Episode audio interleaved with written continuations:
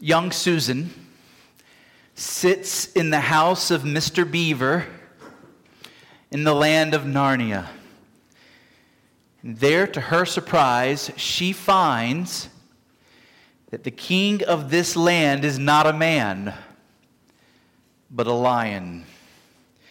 And uncomfortably, she says, I shall feel rather nervous about meeting a lion. And she asks, Is he safe?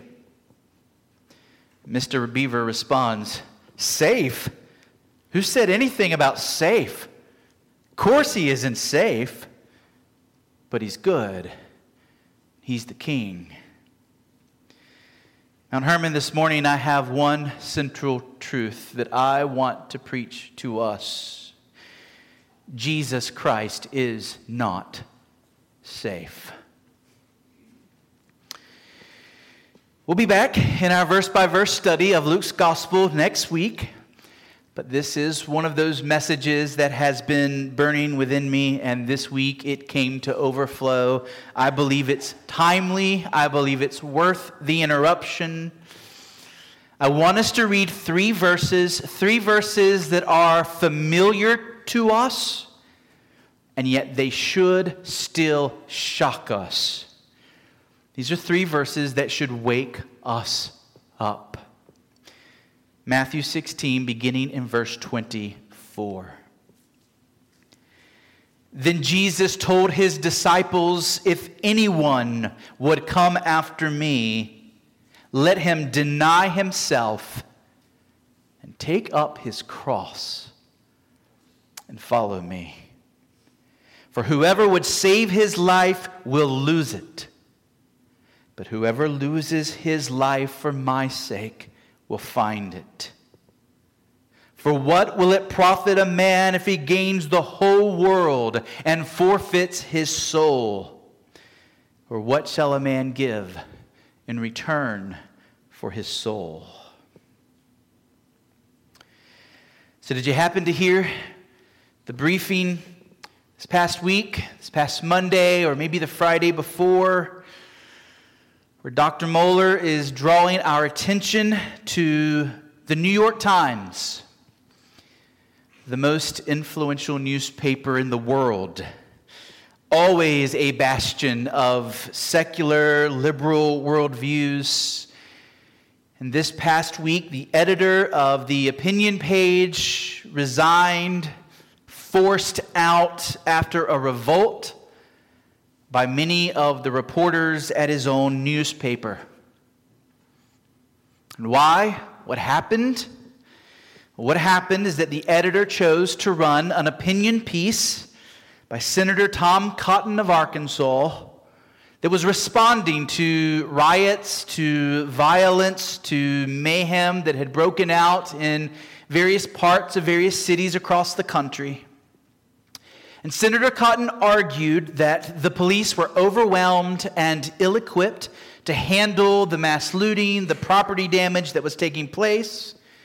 And since many governors were choosing not to call up the National Guard nor to provide backup for the police, Senator Cotton argued that our president should use his authority to send in the military to end these riots. And the title of his editorial was send in the troops. Now, that was a controversial opinion, of course. And many of us might have differing opinions about how our government should respond when chaos or violence breaks out in our cities. And of course, this has nothing to do with the many protests that were peaceful and that were civil and that were carried out properly. But here's the thing after that editorial was published, the response to it, both outside of the New York Times but also within the New York Times, was swift. Staff members threatened a sick out, a strike, refusing to come to work. And they took to social media declaring that they were ashamed of their own newspaper, ashamed that they would publish such an opinion piece that caused black staffers at the New York Times to feel that they were in danger. These reporters said that they felt like this editorial was an attack on minorities, and by the end of the weekend, the editor had been forced out. But what I found most telling about all of this was the analysis by Bari Weiss, a writer with the Times who has been watching these events, and she said, The civil war inside the New York Times between the mostly young wokes and the mostly over 40 liberals is the same one raging inside the publications and companies across the country. The dynamic, she said, is always the same. The old guard lives by a set of principles we can broadly call civil libertarianism. They assumed they shared that worldview with the young people they hired, who called themselves liberals and progressives. But it was an incorrect assumption. She says this new guard has a different worldview. And Bari Weiss calls the worldview of this new rising secular generation safetyism. Safetyism. She says, in this new worldview, the right of people to feel emotionally and psychologically safe trumps what were previously considered core liberal values like free speech. The right of people to feel emotionally and psychologically safe trumps what were previously considered liberal values like free speech. So, put simply, she's saying that the older liberals, despite their secular worldview, despite their often unbiblical ideas, still held fast to certain fundamental principles like the importance of the freedom of speech. But this new generation believes that my right to not feel offended or emotionally attacked, triggered, trumps and is more important than your right to speak what you think is true. It is more important for me to feel safe than for you to speak your mind. And this is the generation that has been recently coming up through the colleges and the universities. We've seen how these schools created safe spaces equipped with cookies and coloring books, bubbles and Play Doh, calming music, pillows, and blankets, so that college students who felt offended by guest speakers could escape to a safe place. We've seen more and more Christian speakers banned from university campuses because the ideas of Christianity were said to be emotionally violent to the students. This is safetyism now leaving the university and coming to full effect in our culture. And before we put too much blame on this rising generation, let's remember that these are the kids that were raised by helicopter parents. Parents who were scared to let their kids play outside. Parents who refused to let their kids experience failure, parents who failed to discipline but instead tried to be the best buddies of their children. Modern parenting, in which the kids can do no wrong, has led to a new generation of adults that feel that they are being violated if it's even suggested that there is something wrong that they have said or done or something wrong about them. What was most troubling about the analysis of Bari Weiss is she said that she saw these new woke reporters being hired, but she thought it would take years for them to transform the newspaper. She said instead, it only took a few weeks. Mount Hermon, we are now living in the age of safetyism. Sin and evil are no longer defined as the transgression of God's law. Sin and evil is defined as anyone saying or doing anything that feels harmful to me. Your freedom of speech only goes so far as I like what you're saying. But if you cause me to feel uncomfortable, to feel fear, to feel shame, I've been oppressed. and you are my oppressor. Wokeness is woven into this. You'll notice the double standard. In this new worldview, it is right for those in minority identity groups to speak strong words that rattle majority groups, that make majority groups feel fearful, that make majority groups feel shame. Signs at the protest over the past weeks have said very offensive things against groups seen to be in power. Did you see the Blue Lives Murder t shirts? It's okay in this new worldview to say the most vicious things about the people who are considered to be in power, about the people who are considered oppressors, but it only works in that direction. If majority groups speak out, even declaring what they think is true, it is offensive. And for us as Christians, to call out sins like fornication or homosexuality, to say that other religions are false and lead people to hell, to argue that even the best of mothers cannot replace the role of a father, or that the best of fathers cannot replace the role of a mother, these are words that can lead to you getting fired. And friends, if this is the kind of safety that our society values, it cannot value Jesus Christ. Because Jesus Christ is many things, but he is not safe. He's not safe because he's God, and God is not safe. Hebrews 12 29 says, Our God is a consuming fire.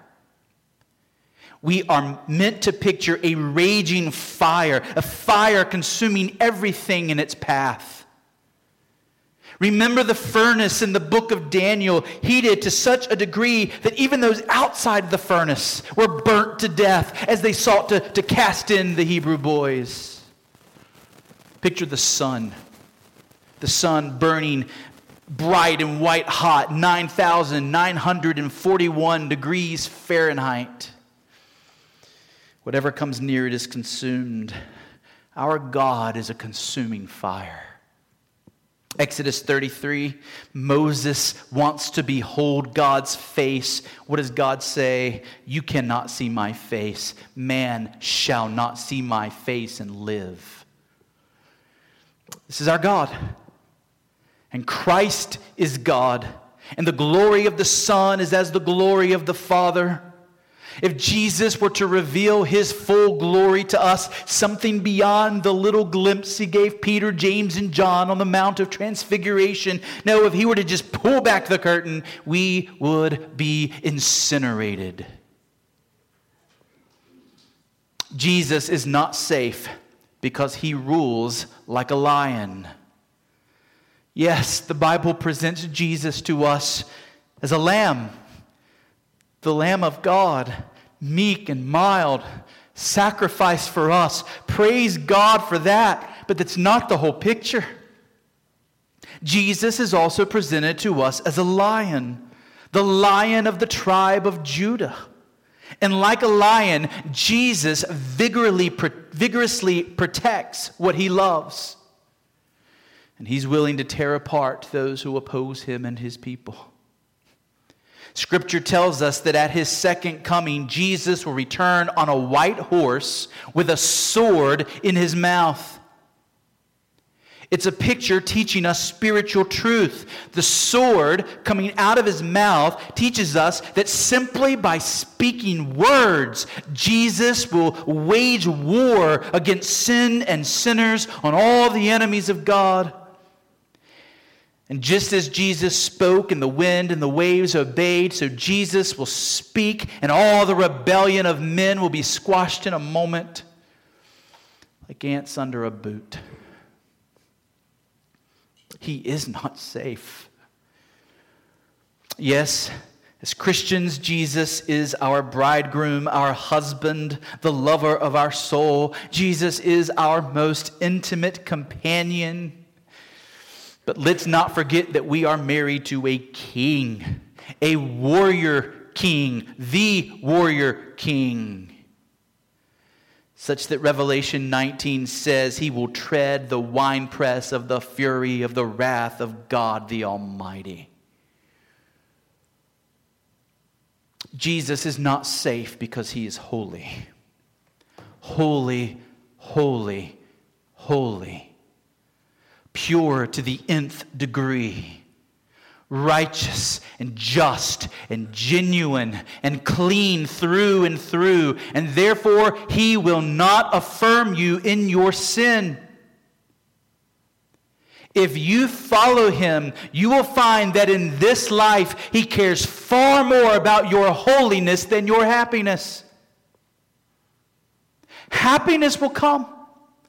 One day, heaven will be upon us. At his right hand our pleasures forevermore. The sufferings of this life are not worth comparing with the glory to be revealed to us. But there is no heaven without holiness. Hebrews 12:14 speaks of the holiness without which no one will see the Lord.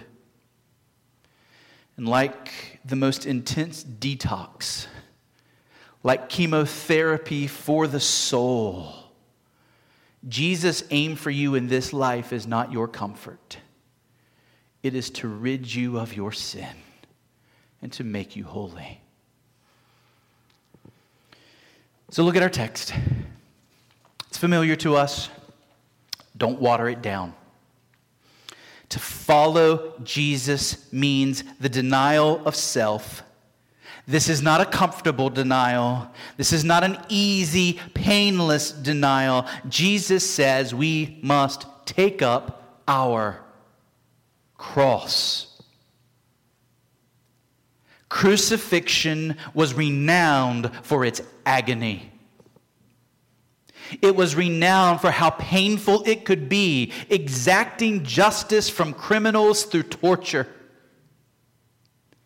Jesus has not called us to a life of safety. He has not called us to a life of emotional and psychological ease. He has called us to a life of daily death. What did Dietrich Bonhoeffer say? When Jesus bids a man to come, he bids him to come and die. As with Jesus' own crucifixion, it was common for criminals to take up their own cross and carry it to the place where they would be crucified. When you are carrying a cross, every step is hard. And we are to carry the cross of suffering in this life. Let me mention just two crosses for us so that we can see that Jesus isn't safe and therefore following Jesus isn't safe either. First, there is the cross of dying to our sins. This is the first and main cross that Jesus is speaking of in our passage. It is the cross of self denial, of saying no to your flesh, of weaning yourself off of this world and this can be traumatic. Do you remember when Rosaria Butterfield was here? And she shared with us her story.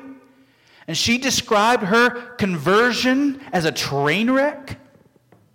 Because following Christ meant losing her lesbian lifestyle. It meant losing her life partner. It meant ultimately losing her career that she had given her life to. It meant losing the causes that she had stood for, the movements that, that shaped her as a person. We are born again in a moment. But that happens at the core of who we are and the rest of our lives is that seed of holiness sprouting and affecting every aspect of our lives. And we find ourselves being transformed like caterpillars. But the transformation, it can hurt and it can be costly. It can be frustrating. as we try hard to put the old man to death, and yet the old man keeps rearing its ugly head. I love how Lewis puts this in The Voyage of the Dawn Treader when he's teaching us about how we can never rid ourselves of our own sins in our own power. Jesus must do the work of ridding us of our sin. And so we have Eustace, a boy. But in his sin, Eustace has become a beast, a dragon.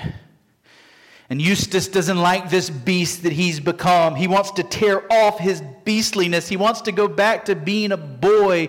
And so, with his dragon claws, he keeps tearing off his skin, tearing off his scales. But each time he pulls off a layer of dragon skin, he steps out of it. And then he looked at his reflection in the water and he sees there was another layer of dragon skin beneath. He's still a dragon. He says, I thought to myself, oh dear, how many skins have I got to take off? He says, I scratched away for the third time. I got off a third skin, and just like the two others, I stepped out of it. But as soon as I looked at myself in the water, I knew it had been no good. He was still a beast. And then in steps the lion. The lion said, You will have to let me undress you. Eustace says, I was afraid of his claws, I can tell you, but I was pretty, pretty nearly desperate now. So I just lay flat down on my back and I let him do it. And the very first tear he made was so deep, I thought it had gone right into my heart. And when he began to pull the skin off, it hurt worse than anything I've ever felt.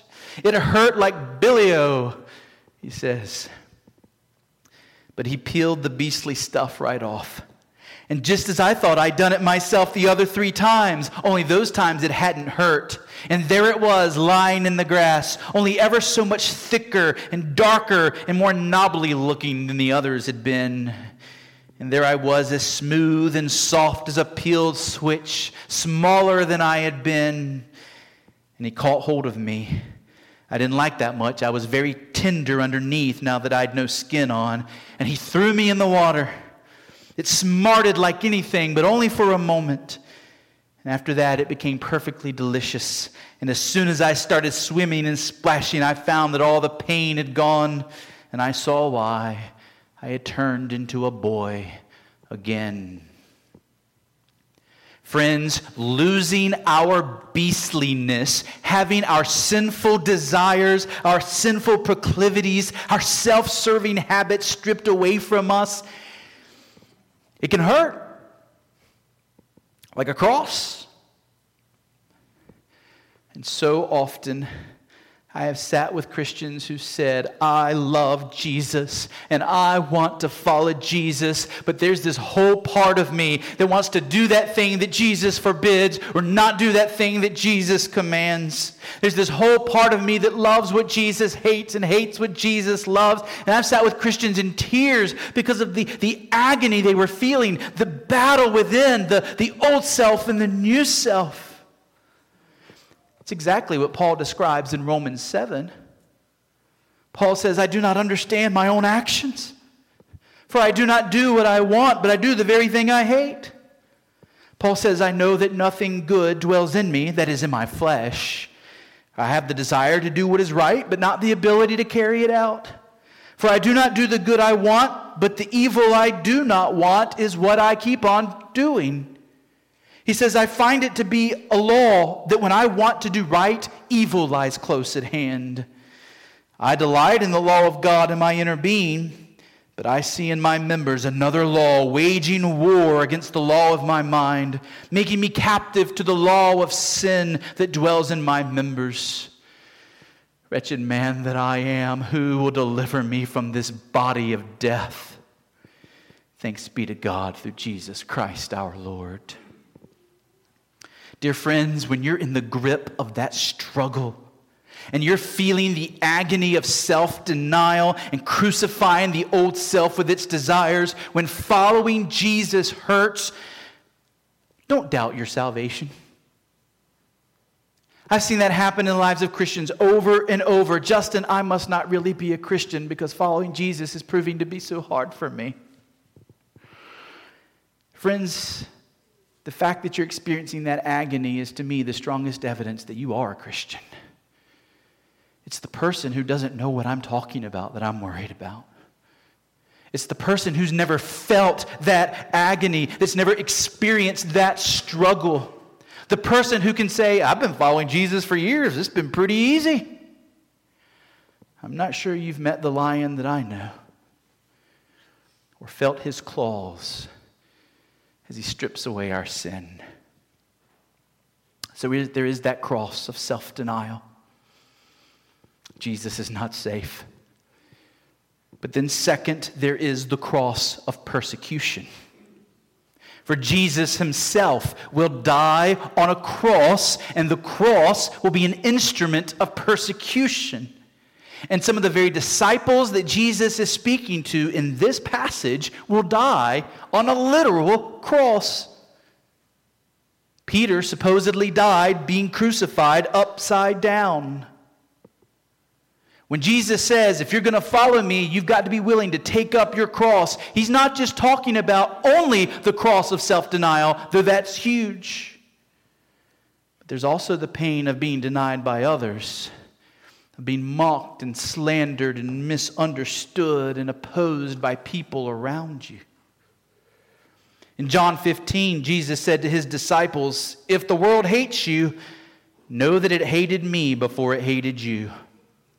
If you were of the world, the world would love you as its own. But because you are not of the world, but I chose you out of the world, therefore the world hates you.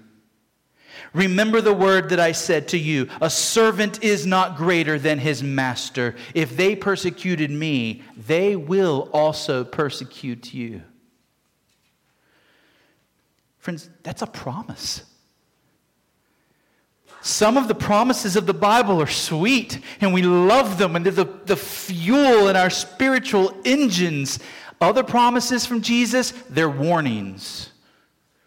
They're a heads up so that we will be ready, so that we will prepare, so that we will not be surprised. Peter says, Beloved, do not be surprised at the fiery trial when it comes upon you to test you, as though something strange were happening to you, but rejoice. It's a strange response to suffering, isn't it? Rejoice insofar as you share Christ's sufferings, that you may also rejoice and be glad when his glory is revealed. Jesus says, Follow me, and then he walks right into persecution. I think what happened at the New York Times this week was truly a watershed moment because this is the elite of the elite. This is the New York Times, and while newspapers are losing their influence, that paper remains the most influential mouthpiece in this world. Secularists and progressives everywhere look to that paper to make sure that they are in lockstep with the current progressive ideologies. And it is now pretty much guaranteed that whoever their new editors are going to be, they will have to pass the litmus test of wokeness, critical theory, these things we've talked about for many months last year. I spoke yesterday at a graduation about the gathering storm, about a rising tidal wave. And for some time, we've been watching the wave build the tsunami gaining strength. But I wonder if we have not just now reached the moment where the wave has reached its crest and the crashing down begins. Over the past two decades, we've seen some harm done. We've seen some godly people lose their jobs because of their convictions, but those folks were an exception. I don't think that's going to be the case for much longer. I think workplaces are not going to look the same for Christians. I think government power is going to be wielded against us. You will be misunderstood. You will be labeled an oppressor and an enemy of the society. I am not saying that I expect Christians to be thrown in prison here in America tomorrow. This thing has to work itself out. Christ could turn this thing around at any moment, but we must have clear eyes about what is happening. And I am stunned at how quickly this thing is moving. It seems like every company in America came out this week in support of the Black Lives Matter movement. And for some, it's just a slogan. And as a slogan, it's absolutely gloriously true. Black lives do matter because all lives matter, because human lives matter, because humans are made in the image of God. So, yes, black lives matter. But for others, it's more than just a slogan, it's an entire movement with a worldview behind it. And you only have to go to blacklivesmatter.com to see what that worldview is. They don't hide it, it's not a, it's not a secret thing. Just two pieces of it. They say in the What Do We Stand For? We disrupt the Western prescribed nuclear family structure requirement by supporting each other as extended families and villages that collectively care for one another, especially our children, to the degree that mothers, parents, and children are comfortable. They intentionally are seeking to disrupt the nuclear family that our children might be raised by villages. We foster a queer affirming network when we gather, we do so with the intention of freeing ourselves from the tight grip of heteronormative thinking, or rather the belief that all in the world are heterosexual unless she or he or they. Notice the use of the plural for a singular, those that don't fit into male or female. Disclose otherwise. Friends, this is an attempt by our society to throw off all common sense and truth so that we can be gods of ourselves. This is the Tower of Babel. But if you oppose it, you will find yourself in some trouble. A friend this week in Rocky Mount, whose name I have to keep anonymous, sent me a message Responding to what I just shared with you on social media, he said, I agree with you, but I can't show that I agree with you because I can't show anything but support in social media postings for those victims of the oppressive, systemic, and structural racism of our country. Anything outside of the solidarity is against the values of the company and is liable for separation due to conduct that makes those oppressed victims of our company feel unsafe.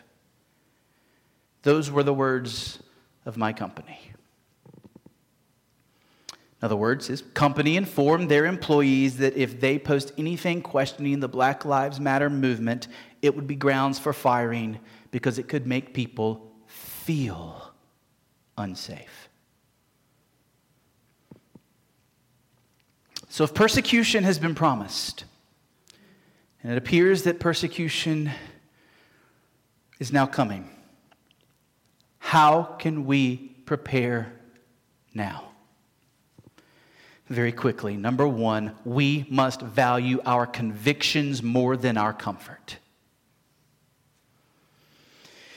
Jesus Christ, His gospel, and His truth are worth more than our lives. But that's easy to say. We may find ourselves tested. What are you willing to die for? What are you willing to live for? What are you willing to be fired for? What are you willing to be misunderstood and hated for? We remember D Day this month. Boats and boats and boats of teenage boys charging the beaches of Normandy. The opening waves of soldiers suffered a, a, fatality rate. The conservative estimate was 50% died. The, uh, the, the, more g- generous estimates say perhaps as many as 98% of the opening waves died. But these guys understood what they were fighting for and they laid down their lives. Friends, if we love God and if we love our neighbors, we must have convictions worth dying for. And they need to be the convictions that are given to us in the faith, delivered once for all to the saints. We must be willing to stand for the Bible's teaching on who we are Male and female, the Bible's teaching on what justice is, what righteousness is. Ultimately, if you lose biblical definitions, you lose the gospel. Second, knowing what we believe, knowing why we believe it, having God's word hidden in our hearts, we must have a vibrant hope of heaven. A vibrant hope of heaven. For Jesus, it was the joy that was set before him that kept him going to that cross. For us, we must be convinced that it is worth it to suffer in this life because of the glory ahead. We must remember that this life is but a vapor and that the one to come is eternal. If our lives are oriented around this world, and storing up treasures in this world and seeking our pleasure and our comforts in this world, we're going to be flabby Christians. Weak kneed Christians, unable to stand as the wave comes down. But if we long for heaven, if we see heaven as the reward ahead of us after a life of faithfulness to Christ, we will find fresh resolve the New Testament has a lot to say about the power of hope. And remember, hope is not a wish. It's not a, well, maybe I'm going to heaven or maybe I'm not. Hope in the Bible is the eager expectation of what God has promised. And if you have your eyes set with eager expectation on the day that you get to be with the Lord Jesus forever, that will give you power to stand right now. Whatever that might mean for you. May we as a church start singing even more about heaven. I'm going to be tweaking some of the hymns we sing. We're, we're, going to, we're going to have some more heaven hymns in coming months and years, I think. As many of the slaves before the Civil War, as they sang, Christian slaves, what, where was their hope? So many songs about heaven, the hope that helped them cope. We're going to learn from them. Finally, we must make sure that we have a growing teacher disciple relationship with Jesus Christ. How is your intimacy with Christ? Are you learning from Him?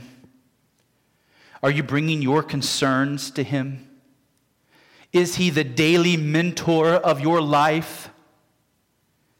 Do you have a true discipleship relationship with Christ where He is your teacher and you're learning from His Word?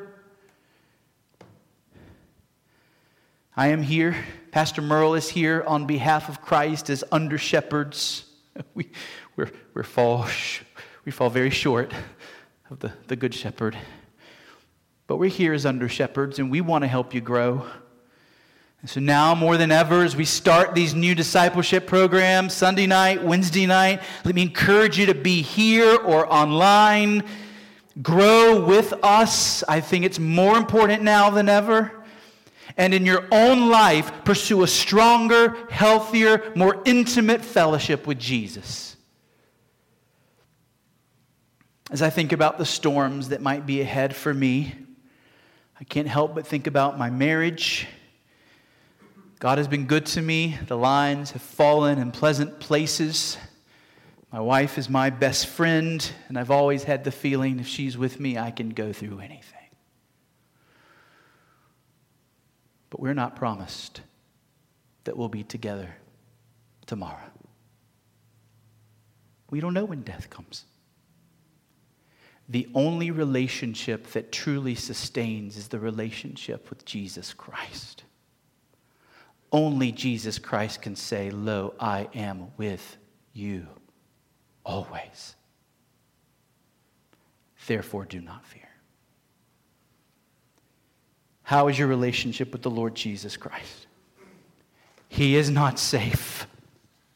Not safe for your sin, not safe for your welfare in this world. But ultimately, He is a fortress. Ultimately, He is a place of refuge. Ultimately, He is the safest place for your soul. May we trust Him. Let's pray.